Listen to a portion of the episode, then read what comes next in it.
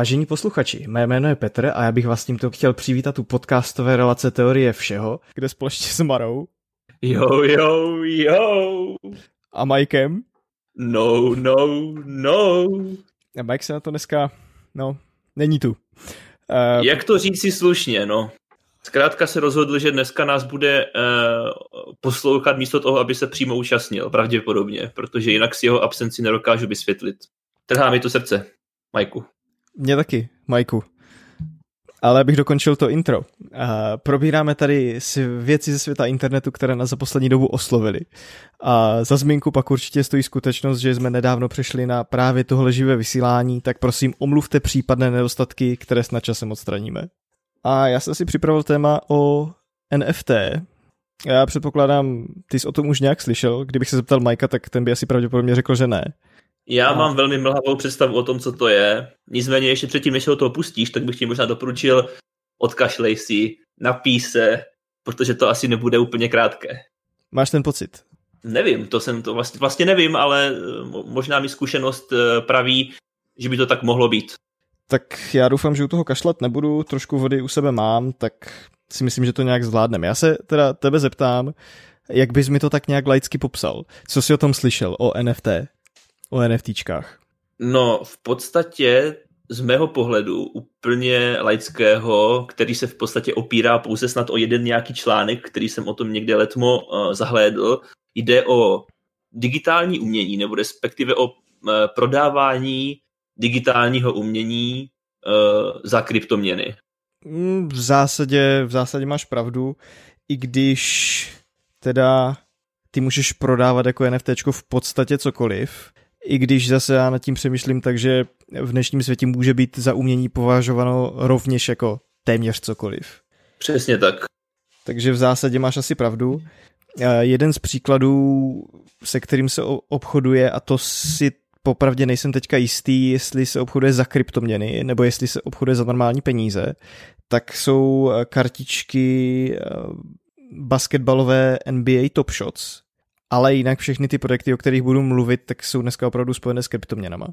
Ty Počkej, NBA... a ty kartičky, to jsou teda kartičky jako v nějaké digitální formě? Nebo jsou to normálně jako klasické fyzické papírové kartičky nějakých basketbalistů? Přesně tak. Eh, řadí se to vlastně mezi Řadí se to mezi ty NFTčka, protože je to asi v digitální podobě, nebo je to v digitální okay. podobě a jedná se v podstatě, dejme tomu, o takové jako kartičky, které ale mají podobu třeba GIFu. To znamená, že ty kartičky zachycují různé jako zajímavé nebo slavné momenty z NBA. To znamená, je že když mi, ty máš tady tuhle kartu, tak jich bylo vydáno třeba dejme tomu 100 a zachycují nějaký koš v nějakém zápase, který někdo dal a v podstatě to sbíráš jako kartičky hokejistů, akorát je to digitální a akorát tam je nějaký pohyb, prostě není to staticky, nejsou Jasně. to JPEGy. Takže... A asi, asi nemá smysl se ptát, jestli je to pod nějakou oficiální licencí, třeba NBA, to předpokládám, že asi je, že? Jo, právě, že to hmm. je pod oficiální licencí NBA. Oni to mají vlastně pod palcem, mají na to Ofico Shop, kde tady právě s tím to můžeš obchodovat a má to takovou komunitu, která je taky trošku jako oddělená vlastně od těch kryptoměn eh, kvůli tomu, že to jsou lidi, které zajímá basket které nutně nemusí zajímat kryptoměny, ale prostě zajímá basket a mají třeba tady Jasně. nějaké ty kartičky, takže tady tento projekt stojí tak trošku o samotě. Takže vlastně chceš říct, že uh, co se týče těch ostatních, uh, ostatních NFT, tak ty jsou zkrátka prostě zajímavé primárně pro komunitu kolem kryptoměn a ne pro komunitu kolem um digitálního umění? V podstatě bych skoro řekl, že jo. Protože to, co to v současné době je, tak je to taková, tak je to akorát obrovská spekulace. Okay. Protože ty NFT se prodávají za hodnotu, kterou můžeme si říct, jestli to tu hodnotu má nebo nemá, ale 90, troufnu si říct, že 95% lidí s nima obchoduje jenom kvůli nějaké čisté spekulaci. Já se teďka dostanu k tomu, jak tu mám nějak jako popsaný ten jejich jako princip, jak to funguje. Uh, na, udělal jsem si tady takovou jako jednoduchou definici, kterou potom rozvedu. Jsou to vlastně nezaměnitelné tokeny uložené na blockchainové síti, reprezentující věci z reálného světa i věci virtuální. Takže se jedná v podstatě, jak jsme si říkali, o sběratelské předměty. A když se dostanu k těm jednotlivým věcem, tak ta nezamě, nezaměnitelnost spočívá v tom, těch tokenů, že když máš prostě, dejme tomu, ať už jsou to kryptoměny nebo normální měnu, tak eh, ty mince jsou zaměnitelné. Když ty máš korunu, já mám korunu, tak si ji vyměníme a pořád máme korunu. Takže ta nezaměnitelnost funguje tak, že prostě, když ty máš dům, já mám dům, tak ty domy nejsou stejné. Vždycky jde prostě o nějaký unikátní token, který má nějaké unikátní číslo, které je zapsáno, zapsáno na té blockchainové síti. Blockchain je jakási potom účetní kniha, kam se zapisují různé transakce a ty NFTčka právě vznikají tak, že kdokoliv si do té účetní knihy může v podstatě zapsat to NFT a musí zaplatit nějaké fíčko, nějaký poplatek. A potom z jedné té adresy to může putovat na druhou. Zatím jsem snad neřekl nic, co by tě nějak zmátlo. Pořád se jak taž chytám. Tak a ty NFTčka právě můžou reprezentovat různé věci. My jsme se bavili o umění, takže jsou to různé digitální obrazy ve formě, dejme tomu JPEGů, klasický prostě obrázek, ale v dnešní době už se prodává i třeba hudba, což pořád jako obrazy, hudba, to trošku dává smysl. V budoucnosti, až svět vyjde z nějaké globální pandemie, tak věc, ke které by se to dalo použít, jsou rovněž nějaké, dejme tomu, lístky. Že si koupíš lístek na nějakou událost, ten lístek je unikátní, ty víš, že prostě když vlastníš tento lístek, tak si sedneš na sedadlo 38 v sektoru E na nějakou vlastně, konkrétní událost. V čem je to teda eh, odlišné od, řekněme, nějakého současného systému? To je právě ten problém. Ono, když se budeme bavit o tom digitálním umění, tak mně se líbilo přirovnání, že vlastnit vlastně to NFT, ten token, je jako vlastnit originál obrazu a stáhnout si JPEG je jako mít ten obraz vytištěný. Problém je ten, že ten token vlastně nereprezentuje ani vlastnictví toho objektu. To znamená, že když ty si koupíš nějaký, dejme tomu, obraz, tak ty k němu nevlastníš práva. Jednak jako kdyby ta, tady ta právní oblast kolem NFTček je celkem šedá zóna. Protože... To musí být extrémně šedá zóna, jako, vzhledem k tomu, jak je to, jak je to fresh. Přesně tak. Protože s některýma NFTčkama přichází klasicky věci typu můžeš to použít na tohle, že třeba k tomu dostaneš licenci a funguje to podobně jako když si chceš koupit, dejme tomu nějaké, nějaké klasicky, třeba nějaký template, když hledáš nějaký, dejme tomu, template na příspěvek na Instagram, nebo template nějakého videa, nebo tady tyto věci, tak to prostě funguje v podstatě grafické asety, že jo, nějakým způsobem. Přesně tak. Přesně tak, ale problém je v tom, že ty v podstatě ten blockchain jako takový k tomu až tak nepotřebuješ. A to je vlastně největší jako problém těch NFTček jako takových, že to není potřeba dělat. Že ono to dává třeba smysl v rámci těch lístků, ale všechny ty věci jdou dělat i bez toho. A zároveň problém toho je, že ty máš nějakou tu účetní knihu, kam se zapisují ty transakce, kde je vidět, že ty vlastníš ten jako příslušný token, ale co ten token znamená, je uložené někde jinde. To znamená, že v té účetní knize není uložený třeba ten JPEG, ten je uložený zase na nějaké jiné stránce a v okamžiku, kdy časem ta stránka půjde ke dnu, kdy prostě skončí, tak to by reálně zůstane ten token, ale všechny tady ty věci jsou závislí na tom, že ta samotná věc je prostě někde uložená, ty máš jenom ten token, takže vlastně my jsme se o tom už bavili chvilku před natáčením, celá ta věc je takový fetiš toho, že něco vlastníš, ale reálně ti to nepřináší moc velkou hodnotu. Upřímně, já stejně moc jako nerozumím té potřebě dělat to zrovna tímto způsobem. Vždyť přece, eh, pokud se rozhodneš, že si chceš koupit nějaké digitální umění, Eh, proti čemuž teda já osobně nic nemám, ať si každý utrácí peníze za co chce. Ale pokud se takhle rozhodneš a dejme tomu, že tomu umělci zaplatíš, já nevím, 500 dolarů za nějaký obrázek, nebo za licenci k tomu obrázku, tak to přece pořád jako taky funguje, ne? To přece je naprosto legitimní způsob, jak si koupit nějaké digitální umění, ne? Nebo licenci na jeho užívání nebo něco. Já si myslím, že ono se to trošku může lišit v jedné věci a to v té, že ti lidi, co si to koupí, tak počítají s tím, že do budoucna, dejme tomu, ta síť bude více rozšířená A když to budou vlastní na té, dejme tomu, dneska se to primárně dělá na Ethereové síti, tak to je prostě jedna stránka, která bude združovat spoustu projektů. Myslím hmm. si, že to je jedna z těch věcí, protože ty si můžeš koupit tu digitální věc na spoustě místech, dejme tomu, že od jednoho umělce si to koupíš na jednom webu, od druhého umělce si to koupíš na jiném webu a takhle budeš mít po různých webech třeba různé soubory, které si budeš moct stáhnout, které si skoupil a vlastně máš v tom takový trošku chaos, stejně jak je to v, ve streamovacích službách ostatně. Okay. Já spíš takhle polemizuju, tohle je spíš moje myšlenka. Tohle, já tu myšlenku Jasně, neobhajuju, no. protože já taky úplně nerozumím tomu hypeu, co za NFTčkama je, ale bavíme se o tom, protože ten hype tam očividně je. Protože ty Rozhodně. věci se opravdu prodávají za neskutečné ceny. Já tu mám potom pár příkladů a v některých příkladech je to jako bizarní, v některých případech je to nepochopitelný a je to určitě něco, co hýbe internetem dneska. Rozhodně.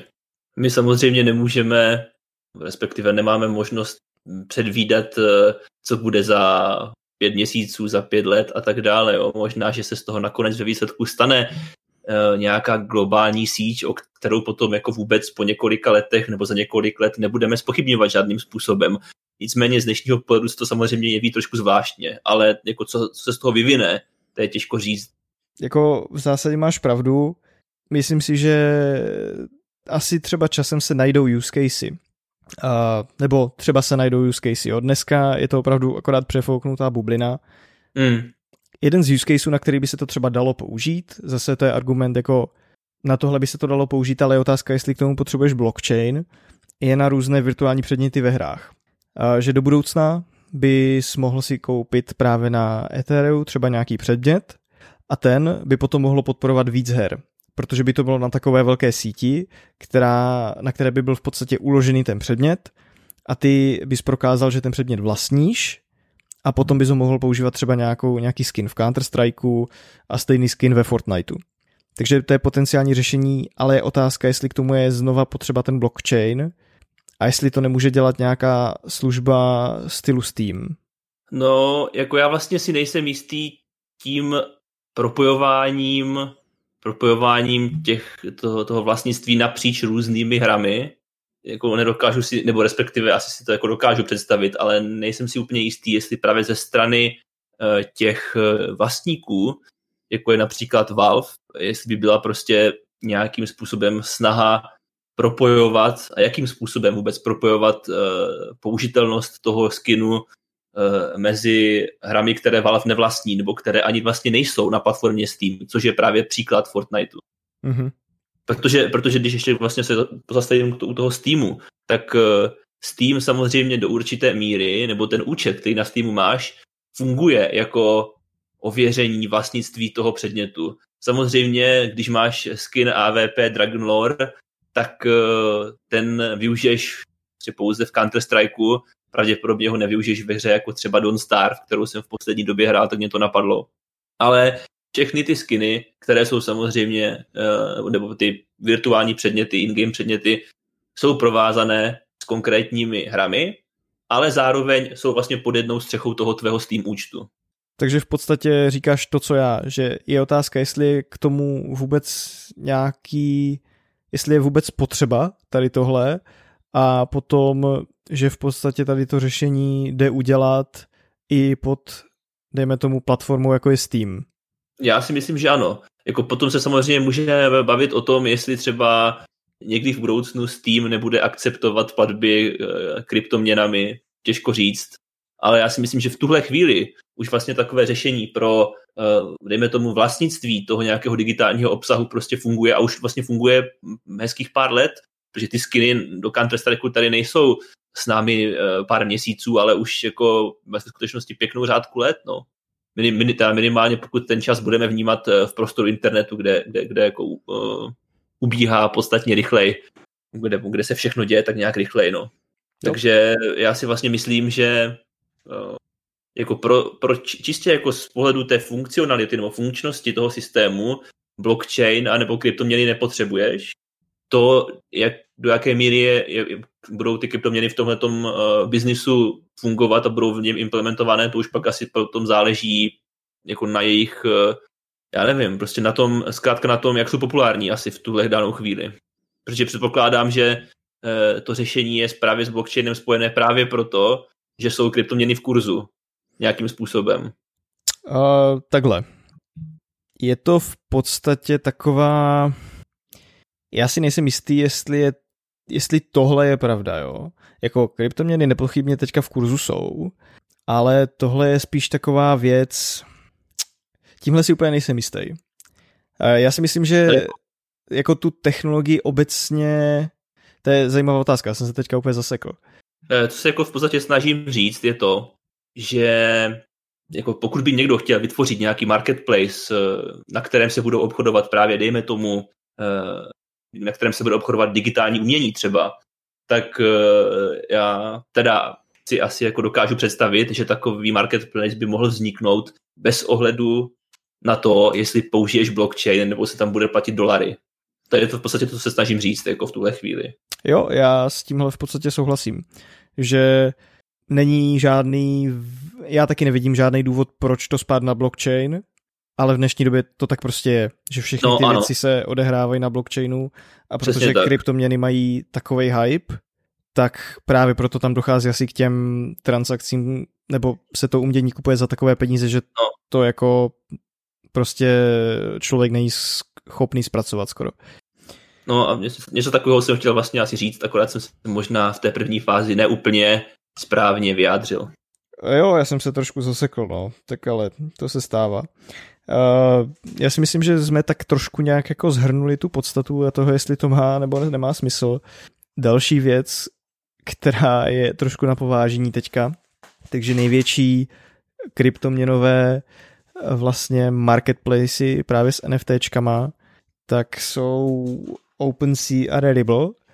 A teď je kvůli tomu, jak je vysoká cena Etherea, a protože Ethereum úplně nezvládá to, kolik lidí tu síť používá, tak jsou hodně vysoké ty poplatky. Pokud chceš vlastně nějaké to NFT na, té blockchain, na tom blockchainu vytvořit, tak ty poplatky jsou naprosto nesmyslné. Že dejme tomu, že ty bys vytvořil něco a chtěl bys to prodat v hodnotě Etherea, dejme tomu za 100 dolarů, tak pokud bys dneska chtěl na tom tržišti, které se jmenuje Redible, něco prodat, tak jenom to zapsání tě tam bude stát 600 dolarů, nebo přes 600 dolarů.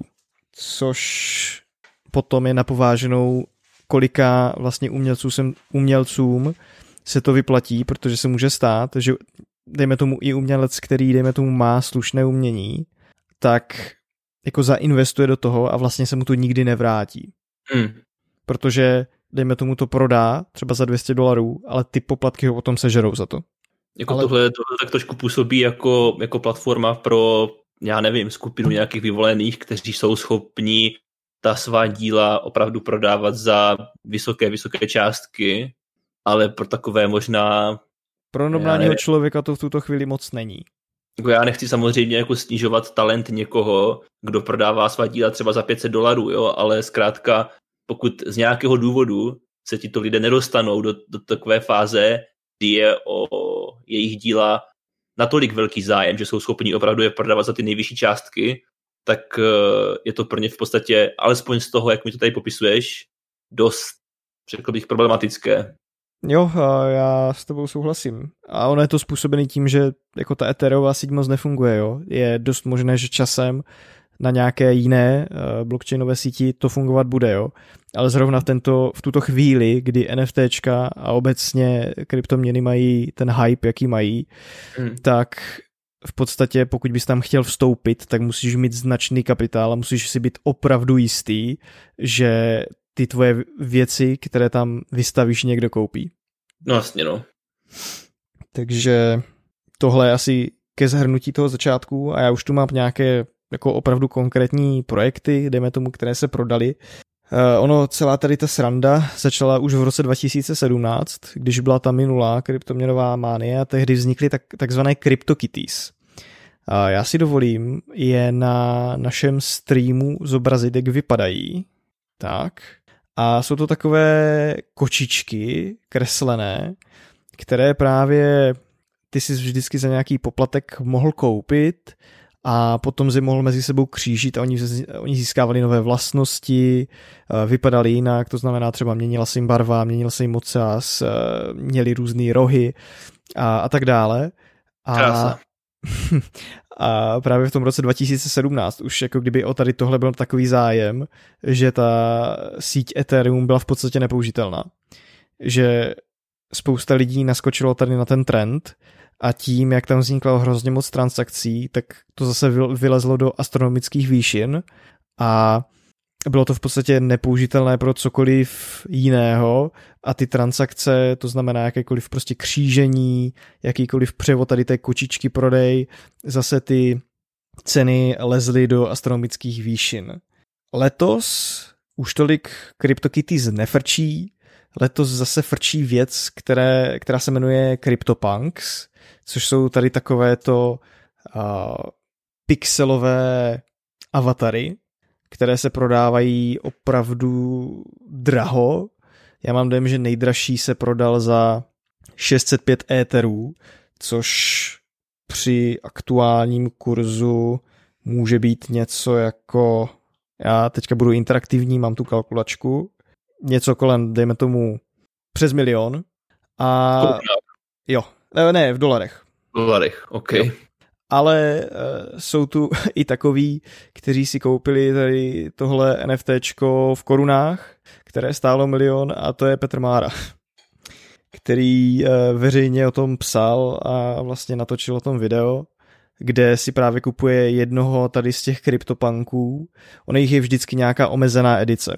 Takže v podstatě to funguje asi můžeme říct jak Pokémoni, že vždycky změl nějaké jako eh, vzácné a ta jako zásoba těch kryptopanků je omezená, jo, jich je asi 9999, jo. Ale a kdo tady, tohle, kdo tady tohle určuje vlastně? A cenu? No ne, Já... kdo, určuje, kdo určuje, kolik jich je teda, kolik bude těch eh, postaviček, nebo kolik bude těch avatarů? To určí v podstatě ten člověk nebo ta firma, která to zapíše na ten blockchain.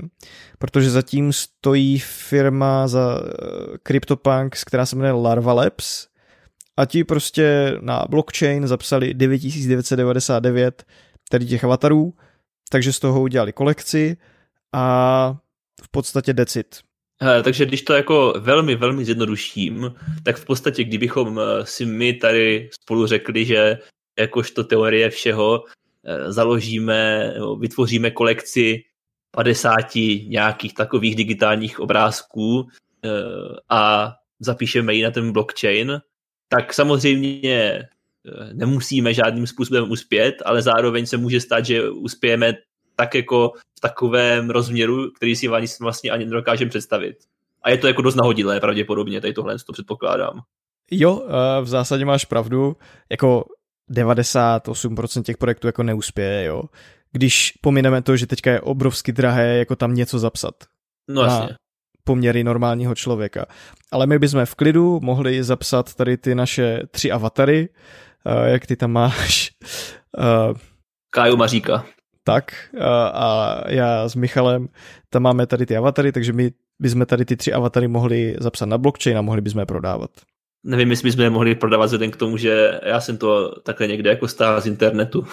No i to je taky zajímavé, protože je spousta z kamerů. Samozřejmě zákonitě s tím, že ty v zásadě nemusíš prokazovat nějakou originalitu v okamžiku, kdy to na ten blockchain dáváš, tak už se staly takové věci, že někdo dal něco na blockchain a vlastně to nevlastnil a prodal to. Mm. A ty kryptoměny mu zůstanou. To je Ethereum. Takže i skemeři se tam objevují. Ale v zásadě, jak říkám, kdo chce, může si tam prodat jako co chce. To je Mimochodem, vlastně...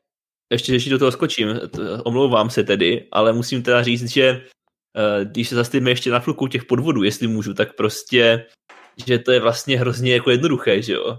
Ty zkrátka jako nahraješ tam nějaký obrázek třeba, který jako vůbec nevlastníš, potom ho jako pak tom za něho někdo dá peníze, čímž pádem jako on nabíde toho vlastnictví, ale zároveň vlastně jako by nenabíde, že jo, ve své podstatě, protože ten obrázek jako nemůžeš takhle jako si přivlastnit. A potom jak, ty, potom, jak ty říkáš, ty finanční prostředky, které za to ten eh, podvodník dostane, tak to je v podstatě jako, jako že tam, tam není žádná možnost, jak to nějakým způsobem jako napadnout nebo vymáhat, nebo rozumíš? To je ta blockchainová technologie, že jo? Ona ti umožňuje skvělou věc stylu toho, že v podstatě kdokoliv může prodávat cokoliv, jo. Dejme tomu, pokud bys měl nějaké tržiště, které je centralizované, tak můžeš tam normálně prodávat ty věci za dolary, ale dejme tomu, nebudeš si tam moc prodat všechno, co chceš. Jasně, to ti ten blockchain, nějaké... přesně tak, to ti ten blockchain umožní. Na druhou stranu, na blockchainu je spousta skemerů a když to, té technologii úplně nerozumíš, tak se může stát, že o ty peníze přijdeš a ať takovým skemem, že koupíš něco, co je vlastně bezcený, anebo prostě jako, že dáš třeba přístup ke svojí peněžence a někdo si to převede někam jinam a ty už to nezískáš zpátky. Yes. Ta technologie má výhody a nevýhody a to mě napadlo, že to jsou vlastně asi, to je možná ten rozdíl oproti tomu, kdybys to prodával na nějakém klasickém tržišti. A nicméně, tyjo, já jsem předtím chtěl říct ještě něco a už tu myšlenku asi nenajdu zpět. Dám ti ještě, dám ti ještě chviličku na to, aby si zpět našel, protože já tady musím se uh, našim posluchačům a divákům případně omluvit, kdybych tady projevoval nějaké nesouvisející emoce, protože mám tady uh, souběžně vlastně s tím, jak nahráváme podcast, který mám v jedné záložce otevřené derby pražských S, a, takže jako občas na to kouknu, abych se podíval, jaký je průběžný výsledek a samozřejmě pokud by došlo k jeho změně nějakým směrem, tak se to možná projeví. Já teda doufám, že ne, ale nemůžu za to dát ruku do ohně. To jen tak jako na okraj poznámka. Já jsem čekal, co z tebe vypadne, takže tu nic zpátky jsem stejně nenašel, ale já se posunu eh, k dalším věcem směrem pryč od kryptopunků. Eh, um, nejsem si tím jistý, ale myslím si, že si někdy mi posílal nějakou písničku, nebo že jsi někdy poslouchal eh, skupinu Kings of Leon. Myslím si, že jo. Jo. Nějakou jednu písničku od nich mám někde na Spotify uloženou určitě. Jo. Tak ti třeba teďka prodávali své album ve formě NFT. Naskočili na vlnu, jo? Naskočili na vlnu a oni nejsou jako jediní. Já mám dojem, že uh, nějaké NFTčka vydal i Logan Paul a tam to bylo zase ve formě toho, že koupíš si NFTčko Logana Paula, jako nic jako reálně nemáš, máš tak z toho pocit, že ho podpořil a máš potom jako účtenku o tom, že ho podpořil, jako. Jasně, no. Je to, je to taková jakási forma donatu prostě, no.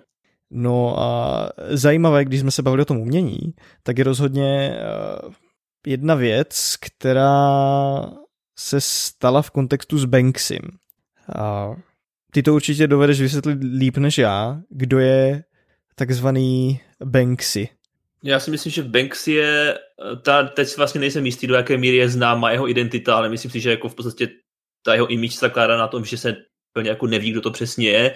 Každopádně měl by to být uh, britský pouliční umělec, který uh, právě jako využívá různá místa ve veřejném prostoru, uh, na nichž tvoří takové jako velmi specifické a řekl bych poměrně snadno rozpoznatelné a identifikovatelné eh, obrázky, obrazy malby, řekněme, eh, které mají jako výraznou eh, společenskou nebo sociální tematiku.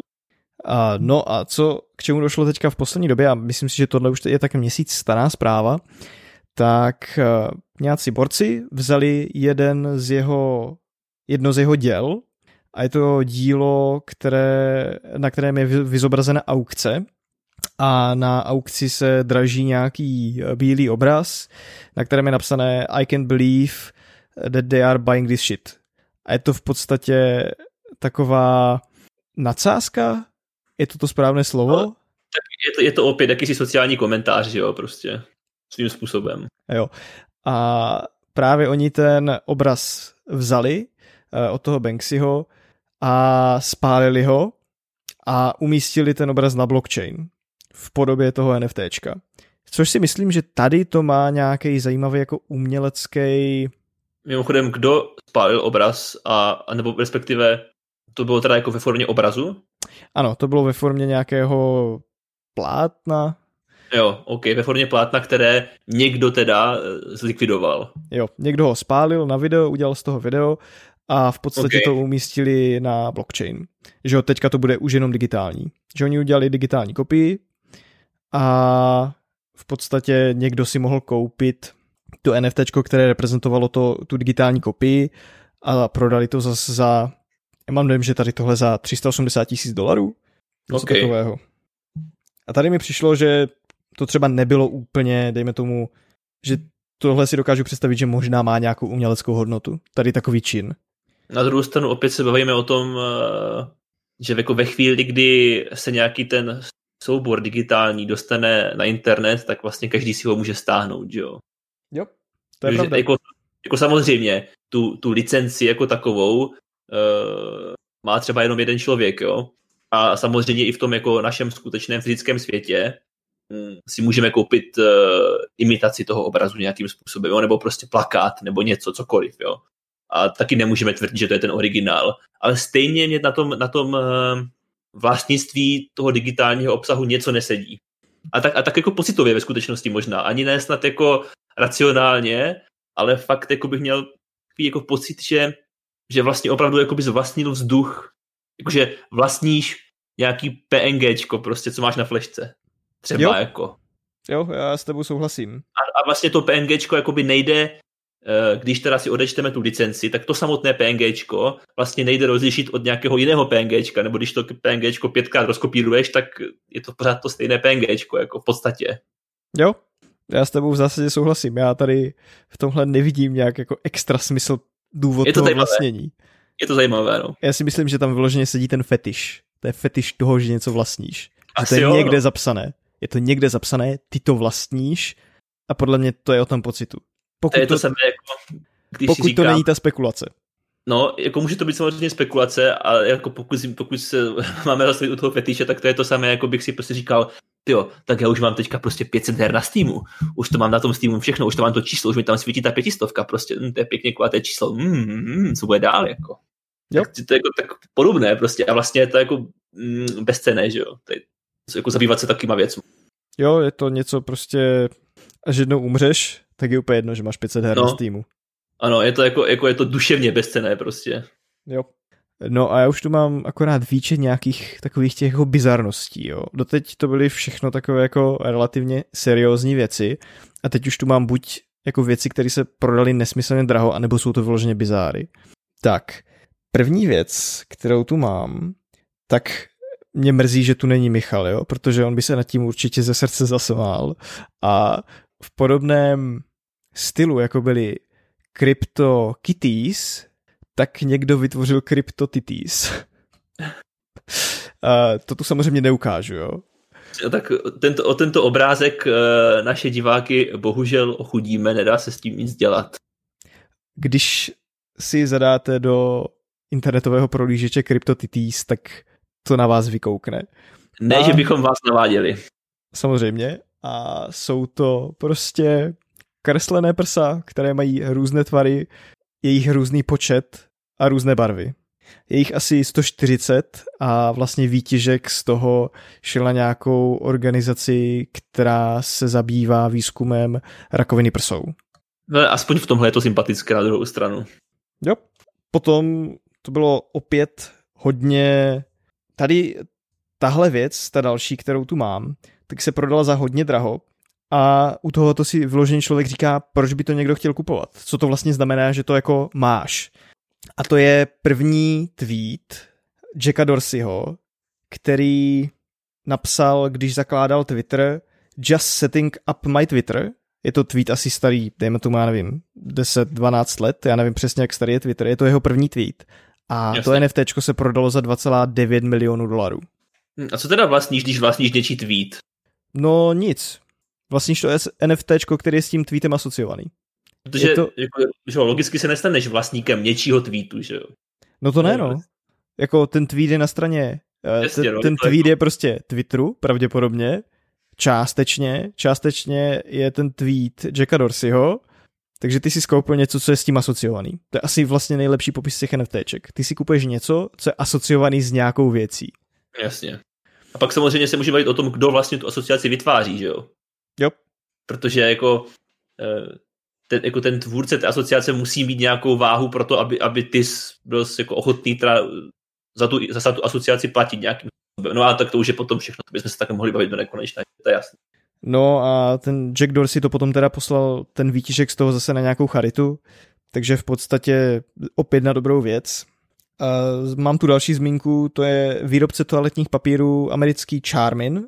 Ten vytvořil několik jako digitálních NFTček, digitálních obrázků a gifů uh, s toaletními rolemi, kde nejdražší ten obrázek se prodal jenom za 2120 dolarů, ale stejně je to taková jako trošku obskurnost prodávat fotky a gify toaletního papíru.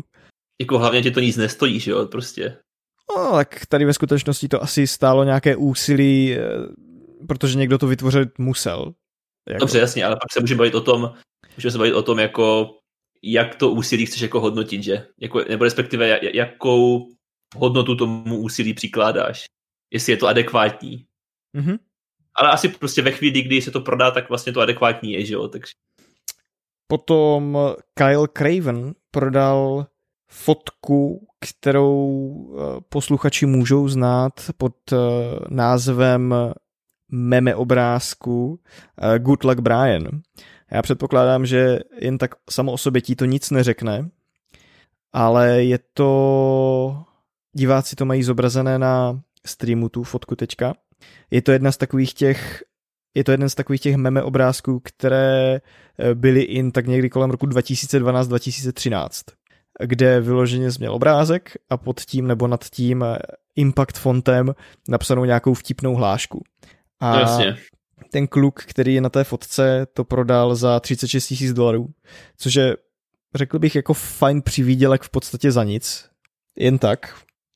Jo, ano, je, je v podstatě pravda, že tohle je totálně za nic, no. Pak tu mám, že autor známého videa a tohle sahá ještě dále do minulosti než eh, Good Luck Brian, meme, eh, tak tvůrce Nyanket videa, tak tento prodal dokonce to video, nebo NFTčko asociované s tím videem za 590 tisíc dolarů. A zas, když si vezmeš, prostě v zásadě to nic neznamená. Jako k čemu to je? Neposkytuje ti to žádné práva, nic. No a obskurnost, ty máš rád Simpsonovi, tak... Pojď na to. Já nevím, jestli máš někde zapnutý ten stream, abys viděl, co je na tom streamu, no, ale... Jasně, že mám. Uh, prodal Já se... Zvýšil sledovanost, že jo? kříženec eh, Homera a Pepeho, žabáka Pepeho. Uh, oh no. Uh, Já nevím, jestli, nevím, nevím, jestli jsem ready na tohle, člověče. Uh, Homer jako žabák Pepe. A tady tahle obskurnost oh, no. se v roce 2018 prodala za 38 tisíc dolarů a ten vlastník ji letos prodal za 320 tisíc dolarů. Takže ten původní vklad, tu spekulaci, kterou dělal v roce 2018, skoro z desetinásobil. Jako no. tady očividně, tady očividně velkou roli hraje ten příběh, asi pravděpodobně. Jo, že máš prostě něco, něco, co už tenkrát se mu podařilo, mm, nebo respektive už tenkrát to bylo něco, za co on zaplatil, dejme tomu, velké peníze a možná právě fakt nebo vědomí tady tohohle potom mu pomohlo to tady v této nové vlně, která teďka přišla prodat ještě za mnohem víc. Tak pokud já vím, tak eh, tady ti žabáci Pepe, tak jejich tradování hodně bylo spojené s Fortunem, že to bylo takzvaný, to byly takzvaný rare pepes, a že lidi vyloženě obchodovali tady s těma jako obrázkama. A tehdy to asi, já už jako tuhle historii nemám úplně nastudovanou, jo. Tehdy to asi šlo bez blockchainu a lidi sbírali... A taky, a taky to šlo tenkrát, no. Jo. A lidi prostě sbírali JPEGy rare pep, pepů, no. uh, tak, teď tu mám nejdražší umění, které se prodalo a to je od umělce, který se jmenuje Beeple. A tady tento obraz se prodal za 69 milionů dolarů. Jmenuje se Everydays, The First 5000 Days a pokud jsem, teď si tím nejsem jistý, jo, ale mám za to, že ten příběh je takový, že on v průběhu pěti tisíc dní vždycky každý den udělal nějaký artwork a vlastně tady tento obraz ty artworky združuje a je to obří obraz, který má x tisíc pixelů na jednu stranu, x tisíc pixelů na druhou a jsou tam vlastně všechny ty digitální obrazy, které ten umělec vytvořil. A jo, z, z, musím teda přiznat, že zrovna na tohoto umělce už jsem v minulosti narazil. No. Vím, že on to dával snad na Instagram každý den, pokud se nepletu. Tohle nevím. A nebo, A nebo to mám možná, děkuji, teda, možná to mám jako úplně spletené, ale mám fakt pocit, že jsem se jako s takovým umělcem setkal, který byl právě schopný produkovat jako velice zajímavé eh, digitální obrazy a každý den je umístěval na své sociální sítě. Ale jako jestli je to ten samý, nemůžu soudit. A z tohoto obrázku to nepoznám teda. jo, to bys hodně, hodně bys musel zasumovat, aby z toho šlo něco vidět. Mm, to teda. Ale zase jako v případě tohoto, jako proti tomu to v zásadě nic nemám, ale ta suma, za kterou se to prodalo, je neskutečná. No a poslední věc, kterou tu mám, tak to mám nadepsané jako prdy z Brooklynu. podle mě, tady se dostáváme do oblasti naprostého bizáru. Jako. Jo, a během loňského lockdownu si Alex Ramirez Malis a jeho čtyři kamarádi začali ve WhatsAppové skupině posílat audio nahrávky svých prdů. A potom tady ten skvost dali dohromady a celkem jako ten skvost těch prdů ta audio nahrávka měla 52 minut, což jako když si vezmete, jak dlouho trvá průměrný prd, já nevím, zkus to najít. Já si myslím, že určitě na Google bude nějaký odhad. Já schválně, schválně napíšu do Google délka trvání průměrného prdu. Tak schválně, co nám tady k tomu uh, Google řekne. Hmm. Zatím jsem tady našel akorát uh, nějaký článek, který je nadepsaný Proč prdím, prdíš, prdíme, kde se píše o průměrné hodnotě prdu uh, denně, ale to nám tady neříká nic o délce. Já zkusím uh, stránku větry na Wikipedii, jestli se tam dozvíme něco zajímavého. Uh, máme tu například složení prdu, což... Uh, ale a máme tu rychlost úniku plynu, je v průměru 3 milis... Uh, co to je? MS. Tak 3 metry za sekundu asi. Já jsem našel teďka stránku 9 zajímavých faktů o prdech. Um, jo, tohle asi nepotřebujete vědět. Tohle asi tak... Tohle je zajímavé. 99% plynu, které lidské tělo vyprodukuje, nesmrdí. Bohužel těch zbylých pět samozřejmě jsou někdy pořádné mordy. Eh. Já jsem tady zase našel, zase jsem tady dobu trvání efektu v průměru cirka 35 sekund.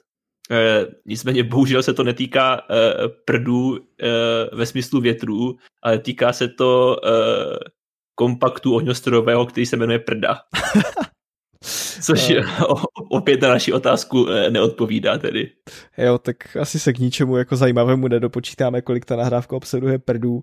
Každopádně uh, oni to prodali, tady ten pán Alex Ramirez Malis, uh, to dlouhé video prodal za 420 dolarů tehdy, a teďka už to asi pravděpodobně bude víc, protože cena Etherea vzrostla a samozřejmě se to prodávalo v Ethereum.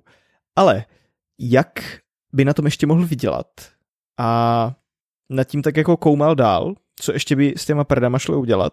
A krom toho, že oni střelili tu jako celou nahrávku, těch 52 minut, tak potom střelili ty individuální prdy. Takže každý prd dostal pořadové číslo a s tím, že nejdražší se ukázal být PET 420 a ten se prodal za cenu 90 dolarů. Já myslím, že naši, naši diváci si asi dokáží uh, na tu otázku, proč zrovna 420, jako sami odpovědět. No. Uh, já si teďka nejsem jistý, ale to je číslo marihuany? Je to tak. Jo, no. Je to přesně tak. Takže, takže tolik k prdům z Brooklynu a vlastně NFTčkám. Já si myslím, že jsme to celkem zevrubně eh, prodiskutovali. Upřímně, Peťo, já si myslím, že pokud eh, Mike eh, zváhal a zvažoval, jestli se k nám dnešní epizodě přidat nebo ne, tak po konci tohoto tématu už ho to musí vyloženě mrzet. Jako. Já Protože takovou šanci, už, takovou šanci už mít nebude prostě. I když je pravda, že my jsme jako loni jsme chtěli rozebírat ty prdy dinosauru, pokud se nepletu nebo byl tu takový návrh témata, Mike měl zjistit, co to vlastně je, jako jestli prdy dinosaurů smrděli, nebo něco takového. Nepamatuješ si to? Já mám pocit, že to něco takového proběhlo, ale nějaké konkrétnosti už v hlavě úplně nemám teda. A řekl bych, že z dobrého důvodu. Jo, já, já si myslím, že už od těch prdů bychom se asi mohli vzdálit. Já bych řekl, že uh, je taková obecná poučka, že od prdu je vždy dobré se vzdálit. A tím bych to asi jako fakt uzavřel už, už na dobro. Jo, jdeme dál a přesunul bych se k tématu Checkflix. Pojďme na to. A uvedeš to nějak? No já jsem doufal, že to spíš uvedeš ty teda. Dobře, tak já to teda uvedu, jo. Uh, nedávno se v médiích objevil rozhovor s generálním ředitelem České televize Petrem Dovřákem, který vlastně stojí za tou iniciativou Checkflixu a jedná se o iniciativu spojit videoarchívy eh, televize Prima, televize Nová a České televize, tedy i vysílání, i Prima a Vojo a vytvořit nějaký ucelený archiv, kde najdete veškerou českou tvorbu. Co k tomu já máme osobně, říct? Já osobně samozřejmě můžeme se tady bavit o nějakých uh, konkrétnostech a technikálích, jak by se teda uh, tak, jak by taková služba byla třeba smluvně ošetřena a tak dále a tak dále, jak by fungovalo propojení uh, komerčních a veřejnoprávních stanic do jedné služby. Nicméně já minimálně, minimálně mám pochopení a oceňuju tu snahu udělat vlastně jednu jednu jedinou aplikaci, jednu jedinou službu, která vlastně ten fragmentovaný trh nějakým způsobem propojí v jeden celek, protože pro nás, jako pro eh, konzumenty toho obsahu, eh, by to samozřejmě bylo jako mnohem jednodušší se v tom orientovat, řekněme. Když prostě zkrátka víš, že cokoliv eh, z české produkce zadáš do vyhledávače, tak ti to prostě okamžitě najde a budeš to moct pustit z mého pohledu jako to zní samozřejmě lákavě, byť já asi nejsem úplně ten uh, divák nebo uživatel, na kterého by tady taková služba byla cílena. Čistě na základě té produkce, která tady u nás vzniká. Jo, já s tebou v zásadě souhlasím. Já jsem asi člověk, který to úplně nevyužije, ale dokážu si představit, že spousta lidí z Česka by nějakou takovou tu věc ocenila. Jako stačí se podívat na čísla sledovanosti všech těch doktorů Martinů, slunečných, ordinací, ulicí a já nevím čeho všeho, různých kriminálek a to potom nám samozřejmě e, poskytuje jednoznačný obrázek o tom, že ta poptávka po, těch, e, po této produkci tady je velká a určitě dostatečně velká na to, aby umožnila vzniku takové nějaké souhrné služby platformy, řekněme. Jo, já s tebou souhlasím, trošku mě mrzí, že je poptávka po doktorech Martinech, ordinaci v Růžové zahradě a tak dále, ale jako ta poptávka tu je. A v zásadě, když jsme u toho technického řešení, ono by se to mohlo řešit způsobem, že by teda bylo nějaké jako předplatné a potom dejme tomu ty televize by, se to, by si to dělali podle toho, kolik toho obsahu divák shlédne těch jednotlivých televizí. Že to jo, prostě, že podle watch time, jako. Jo. Já nevidím hmm. důvod, proč by to tak jako být nemohlo. Po případě, že tam budou nějaké, dejme tomu, že vždycky dostaneš z každého alespoň trošku, z každého seriálu jako přehraného nějaký jako procentíčko, ale jako v okamžiku, kdy se bavím o těch komerčních televizích, tak si myslím, že tohle je něco, co určitě jde udělat. Ale jo, ve skutečnosti proč ne? Samozřejmě asi bude třeba uh, nějakým způsobem nastavit, uh, nastavit to, kolik teda uh, vlastně dostaneš uh, peněz za, já nevím, minutu zhlédnutou prostě, nebo kolik ta televize dostane za třeba minutu zhlédnutou, jako, ale nebo jestli by se to počítalo na minuty nebo na hodiny, nebo, nebo já nevím, jakým způsobem. Ale jo, jako minimálně takhle uh, bez nějakého hlubšího zamýšlení mi to zní docela spravedlivě. A ono, ty jednání vlastně o tom, jestli to vznikne nebo nevznikne, tak jsou úplně jako v zárodku. No jasně. Zatím se baví akorát Česká televize s Primou a tam je to opravdu v zárodku a myslím si, že Česká televize znovu, tam ty rozhovory vlastně o tom zatím ani pořádně nevznikly takže já si myslím, že to je ještě projekt na dlouhou dobu. Myslím si, že je to v řádu let, protože tady je opravdu spousta věcí, co by se muselo dohodnout, protože různé filmy samozřejmě patří jako různým společnostem. Produkční, přesně tak, no. A tady ty věci prostě nejsou jednoduchý. Každopádně... Ale přesto si myslím, že je prima si o tom zaspekulovat. Jo, to zcela určitě. Každopádně v zahraničí už něco takového funguje protože v Americe vznikla třeba tady takovýmto způsobem streamovací služba Hulu, která vlastně dneska vytváří i svůj originální obsah. A v Británii takhle vznikla služba BritBox. Jinak pokud teďka k tomu nic nemáš, tak já mám ještě takovou eh, perličku. Už vlastně existuje stránka checkflix. Teď bych kecal, jestli je to checkflix.com nebo checkflix.cz. Můžeme to zkusit najít v rychlosti když už máme tady toho pomocníka eh, internetového, je to checkflix.com. A mě na tom zaujalo, že tu doménu už 6 let nebo 7 let už to teďka bude zpátky někdo koupil Ano. A je tak hrozně zajímavé, jako je to spekulant, nebo to třeba koupil někdo z české televize, protože ta stránka vlastně ukazuje coming soon a no zajímalo by mě, jestli je to spekulant nebo o co vlastně půjde, protože ono i ten název jako Checkflix si nejsem jistý, jakým, do jaké míry košer. No právě. se to takhle to vůbec mohlo jmenovat. To jsem chtěl teďka přesně říct, že jako vlastně bych si ani nepřál, aby se to tak jmenovalo. Nehledě teda na všechny možné potenciální právní eh, rizika. Jo, ale prostě ani bych si sám nepřál, aby se to jmenovalo takhle. Jde mi to vlastně dost jako uh, prostě taková jako lenost trošku, no, pojmenovat to zrovna takhle. Asi, asi bych si představoval trošku originálnější název. Ale tak to jsou už samozřejmě takové jako detaily, no. Třeba nějaký jako vysílátor nebo něco takového. No, třeba. Uh, a tolik asi ze mě k Checkflixu, no. No, jako, kdyby třeba, uh, já nevím, příjmy z takové služby umožnili těm televizím tvořit uh, zajímavější českou produkci seriálovou, tak bych se vůbec nezlobil. Uh, já si myslím, že na to tady u nás v Česku nějaké tvůrce máme, obzvláště v poslední době. Eh, víme, že ty projekty můžou vznikat, když mají dostatečnou finanční podporu. Eh, známe to teda typicky z HBO, ať už se jedná o, o seriál Pustina nebo Bezvědomí. Eh, oba jsou to seriály, které mají velmi, velmi, velmi vysokou produkční hodnotu a řekl bych, že vlastně cílí na takového a jako nechci úplně nutně říkat náročnějšího diváka, ale jako je to opravdu, řekl bych, produkce, která je srovnatelná uh, s tou uh, zahraniční tvorbou, řekněme. To je jako na vysoké úrovni, z mého pohledu osobního samozřejmě. Ale ať se tady neopakujeme, ať si pořád nenotujeme, tak já bych se už podíval na oznámení trailery, co jsme Pojďme viděli teďka za ty tři týdny uh, od toho posledního podcastu. První, co tu mám, tak je trailer na Suicide Squad. A oni vlastně od té doby stihli vyjít dva. To je taky zase zajímavé ve skutečnosti. Já jsem nečekal, že ten druhý Tyler se objeví tak eh, v zápětí po tom prvním. Nevíš, čím to vlastně bylo, proč ho vydali tak rychle? Já si myslím, že to bylo kvůli tomu, že ten první byl prostě Red Band. Jo, takhle. Je možné, no. Jo, to asi bude ono ve skutečnosti, to mi zní celkem, jako, i kdyby to tak ve výsledku nebylo, tak tohle mi zní jako celkem logické vysvětlení, proč by to tak mohlo být. No a za mě super. Jako no, jednoznačně. King Shark a já nevím, co všechno tam je. Jako mně přijde úplně neskutečný to obsazení, kolik tam je A plus jako herců v tom.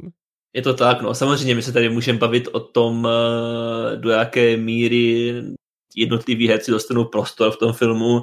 Samozřejmě u někoho to bude víc, u někoho to bude míň, ale jako minimálně to z mého pohledu eh, je jakási ukázka nebo znak toho, že James Gunn má v tom eh, hollywoodském rybníčku jako fakt velké jméno a eh, ta snaha nějakým způsobem ho diskreditovat, která se před eh, vlastně několika lety udála, tak opravdu jako značně značně prostě nesmyslná a byla by to velká škoda, kdybychom u takového tvůrce na dobro přišli, protože pravděpodobně je to člověk, který se těší velké oblibě a zároveň dokáže, jak už vlastně minimálně dvakrát to potvrdil, dokáže produkovat eh, velmi zdařilé zábavné filmy, na které je radost dívat. Jo, já jsem tak trošku eh, řeknu lehce nadšený z toho, že v tom filmu uvidím eh, Petra Capaldiho, protože s tím jsem se potkal, takže to bude jako po delší době nějaký jako film vlastně, ve kterém ho uvidím. Ale to je spíš jako taková jako moje uh, osobní... To je taková líbůstka. Tak, ano. No ale jinak jako ten film je nabitej.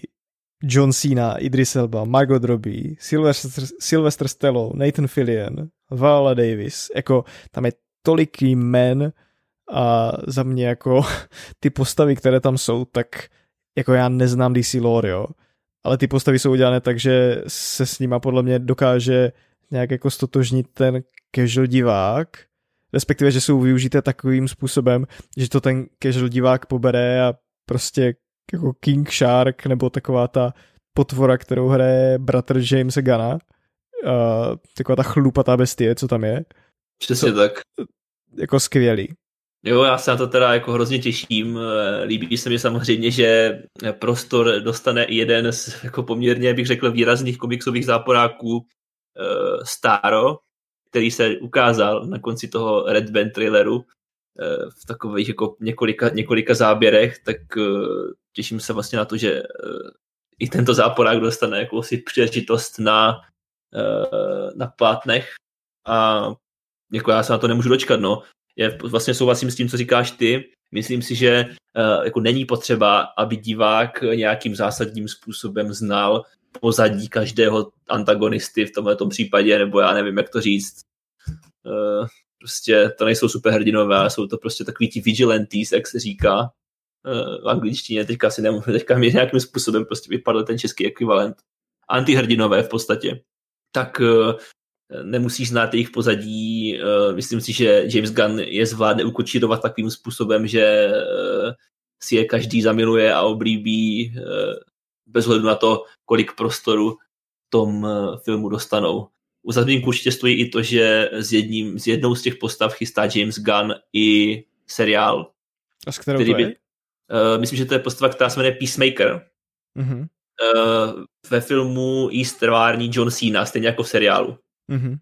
A nejsem si jistý, jestli to teda bude uh, minisérie, která nabídne pouze 8 epizod a pak už uh, pokračovat nebude, nebo jestli je to prostě tak nějak jako plánované na více řad dopředu. Každopádně měl by to být uh, vysoko, vysokorozpočtový osmidílný uh, seriál.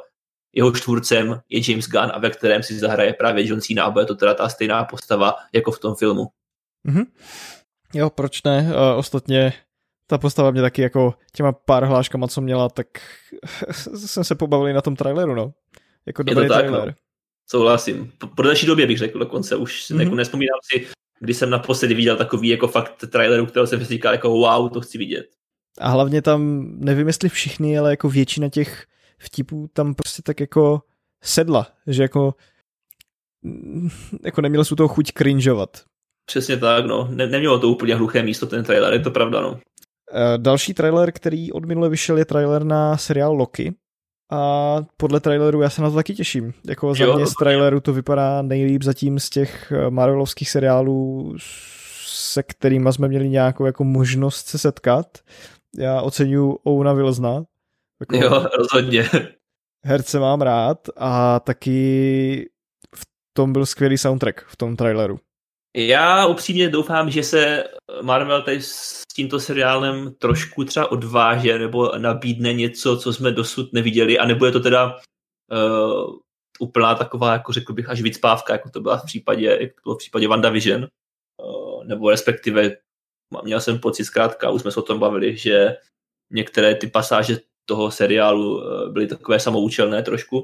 Uh, nicméně doufám, že se tady opravdu odvážou protože byť, a možná se o tom povíme v některém z následujících dílů, tak byť e, se mi e, seriál Falcon a Winter Soldier líbí, určitě ho dokoukám do konce, e, dívám se pravidelně, tak přímě jako je to fakt taková klasika. Taková, jak, jak už jsem to popisoval v minulosti. Prostě je to takový jako návrat do známých vod.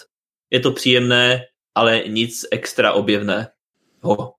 Jo, já si myslím, že tady by se mohlo stát přesně to, co popisuješ a já se těším. Jako z toho traileru se zdá jako, že Loki a Owen Wilson, který já přemýšlím, jak se v tom traileru jmenoval, asi si to nevzpomenu, ale prostě mají mezi sebou chemii, která funguje. Já mě ta doufám, že tam, že tam Owen Wilson nebude prostě třeba jenom v jednom dílu a pak se tam už neukáže. Doufám, že dostane pořádný prostor. Jo, já taky pevně doufám v to. No, a pak nám tu přibyly trailery na uh, filmy od Taylora Sheridana. A já, abych řekl pravdu, tak to jsem tam pravděpodobně přidal ty. A to jsem tam přidal já. Tak uh, mě s tím seznam, o co vlastně jde. Jedná se, uh, takhle, abych to jako nějak uvedl, tak Taylor Sheridan je tvůrce, kterého možná, uh, řekl bych, uh, takový jako průměrný divák uh, znát spíš nebude, je to tvůrce nicméně, který eh, jehož posledním počinem je naprosto geniální film Wind River, ve kterém hraje eh, Elizabeth Olsen a Jeremy Renner. je to teda film, aniž bych tady zabíhal do podrobností, tak prostě jenom říkám Wind River, puste si to, skvělé drama, jako já už jsem ten film viděl několikrát, málo který film si pouštím několikrát a Wind River eh, mezi těchto pár vyvolených rozhodně patří. A uh, vlastně Those Who Wish Me Dead je jeden z těch filmů, které se chystají a mám pocit, že to je film, který dorazí květnu, v průběhu května. A je to film, na kterém se Taylor Sheridan uh, podílí nejenom uh, z režisérského křesla, ale zároveň i jako scénárista. A v případě filmu uh, Without Remorse uh, to je teda film, který dorazí už na konci dubna, pokud se nepletu, a to je film, na kterém se on podílí pouze jako scenárista a jehož režisérem je uh, Stefano Solima, taky poměrně zajímavý, zajímavý tvůrce. Oba filmy jsou to teda takové, řekl bych, uh, obzvlášť ten Without Remorse působí opravdu jako takový jako pořádný, poctivý, akční, drsný výplach uh, s Michaelem B. Jordanem v hlavní roli, ve které já teda přesně jako neznám tu synopsi, ale on opravdu prostě tam bude hrát takového jako drsného nějakého agenta nebo nějakou takovou jako postavu prostě, která bude uh, jednat trošku na vlastní pěst a jako z těch trailerů to vypadá opravdu, opravdu kvalitně, mohlo by to být jako, myslím, dobrý akční film. A když se opět vrátíme k již zmiňovanému Those Who Wish Me Dead, tak uh, to je film, ve kterém si hlavní roli uh, bývalé uh, požárnice a e, současné strážkyně uh, nějakého, nějakého uh, ne, ne majáku, ale takové té, takové té věže, ze které monitoruješ požáry v národních parcích v Americe. Tak tuto roli si střihne uh, Angelina Jolie, která se vlastně vrací opět uh, k takové jako hlavní akční roli v nějakém filmu. A já zkrátka, aniž bych uh, vlastně pořádně věděl, o čem ten film je, jako samozřejmě mám nějakou představu, mělo by to pojednávat o, o dvou zabijácích, kteří se z důvodu, které já neznám, snaží, snaží pravděpodobně zabít eh, malého kluka a jeho otce, se kterými se právě postava Angeliny Jolie setká v průběhu toho filmu. Já jsem o to opravdu moc nezjišťoval, chci do toho jít tak jako s eh, čistou myslí, bez jakýchkoliv spoilerů, Eh, já se na to prostě těším vyloženě proto, protože, eh, jak jsem říkal, Wind River je jedno z největších překvapení posledních let filmových pro mě a pokud na to dokáže Taylor Sheridan navázat s tím svým dalším počinem, tak eh, nás čeká opravdu pravdu parádní jízda. Co se týče vydání, tak Without Remorse vychází na Amazon Prime, pokud se nepletu, na Prime Video a Those Who Wish Me Dead bude k dispozici na uh, eh, HBO Max. Já si myslím, že jsi to pěkně zhrnul. Já teda po skouknutí těch trailerů se určitě těším víc na Those Who Wish Me Dead. Souhlasím. Uh, protože Without Remorse na mě působí akorát jako akční flák ve stylu Johna Vicka. A já už jsem párkrát říkal, nevím jestli tady, ale že John Wick není úplně můj šálek kávy z různých důvodů. Chápu, chápu. A ten trailer si mi vložně nezískal, na druhou stranu Dousů Wish Me Dead, sice jako to vypadá tak jako víc cheapes, ale jako znám tam spoustu herců, což věřím, že bude klíč k tomu, že si to i víc užiju ten film a v zásadě si myslím, že se na to podívám. Že ten trailer mě přesvědčil k tomu, že uh, jako jo, že si to pustím. Je teda pravda, že od toho Wind River je to trošku odklon, minimálně to tak působí z toho traileru. Přece jenom Those Who Wish Me Dead vypadají trošku akčněji, e, ale jako uvidíme, jak, jaký potom bude ten výsledný film samozřejmě. Já se na to vlastně těším a, a podívám se mm, v podstatě, jakmile to bude možné. Mm-hmm. Já bych ještě zmínil, že v tom filmu hraje, hraje několik jako známých herců, jak jsem o tom vlastně mluvil, tak tam hraje Nicholas Holt, mm který hrál v X-menech, anebo tam hraje John Bertnall, eh, které, kterého můžeme znát jako Shayna z Walking Dead, i když on už byl v té době jako významnější role, bych řekl. Ale tak, jsou tak. to přesně takové ty maličkosti, které tak nějak jako svěřím, že mi pomůžou si ten film víc užít. Potom, Souhlas. Kromě trailerů, tu máme potom nějaké oznámení a quick news, Oznámení je takové, to mě mrzí, že tu není Michal, protože ten by to určitě dokázal zhrnout líp než já, protože se týká Game of Thrones, Harry o trůny a tu on má nepochybně zmáknutou víc než já. Ale každopádně George R.R. Martin podepsal na pět let smlouvu s HBO, že bude s nima spolupracovat na různých projektech, které se týkají převážně tedy světa hry o trůny.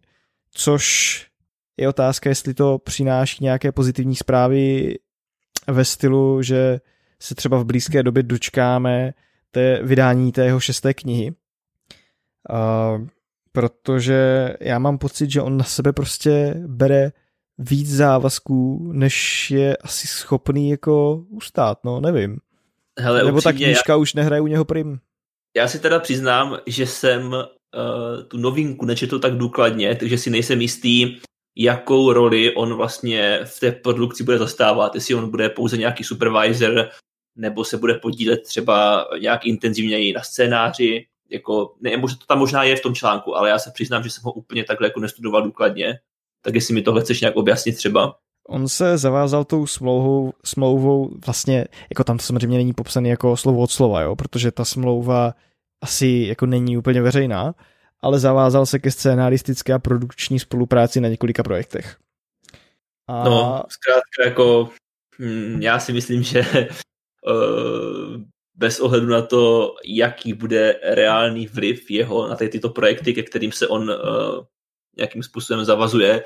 Připomeňme například uh, jeho, jeho účast na produkci hry Elden Ring, která byla oznámena už snad, pokud se nepletu, dva roky zpátky na, na E3 2019. Od té doby jsme o té hře taky neslyšeli, možná o ní promluvíme o něco víc v následujícím díle, který se bude věnovat mimo jiné odkladům. Uh, nicméně já si myslím, že on to dělá jenom proto, aby prostě prominutím nasrál ty svý fanoušky, jako prostě jako jenom, jenom prostě plní, plní titulky z pravodajských webů jenom tím, aby prostě se lidem vysmál, jako. No, já tu mám úryvek z toho, z, z jednoho z jeho č, příspěvků, který napsal na svém blogu, jo. Který se právě týká jako vztahu fanoušků a jeho psaní těch knížek. A on na tom blogu napsal, pro Vychry zimy, to je ta knížka, pro Vychry zimy eh, to byl dosud nejlepší rok od chvíle, co jsem na knize začal pracovat. To mluví o Loňsku. Možná mm-hmm. mi pomohla izolace, možná jsem jen chytl inspiraci. Zatím ale nechci předvídat, kdy budu mít hotovo. Kdykoliv to totiž udělám, pitomci na internetu to vezmou jako slib. A pak mě pomalu chtějí ukřižovat, když, to ne, když nedržím deadline. Takže...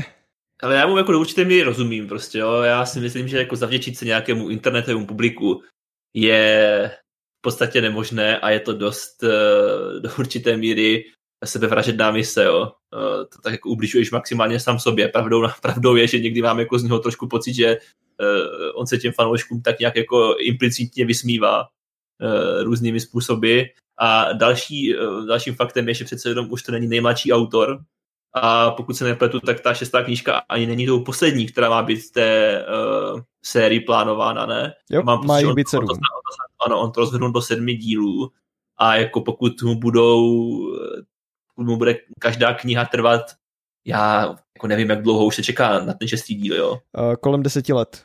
No, tak pokud, pokud mu prostě bude každý díl trvat deset let, tak uh, já teda jako vůbec prostě nechci do těchto tématů za, zabíhat nějakým způsobem, já vůbec, jako je mi to hrozně nepříjemné o tom takhle mluvit, jo, ale přece jenom prostě asi nemůže uh, pan Martin očekávat, že tady s námi bude třeba do 130, jako. Teď je mu 72, pěkně, prosím. Takže, no...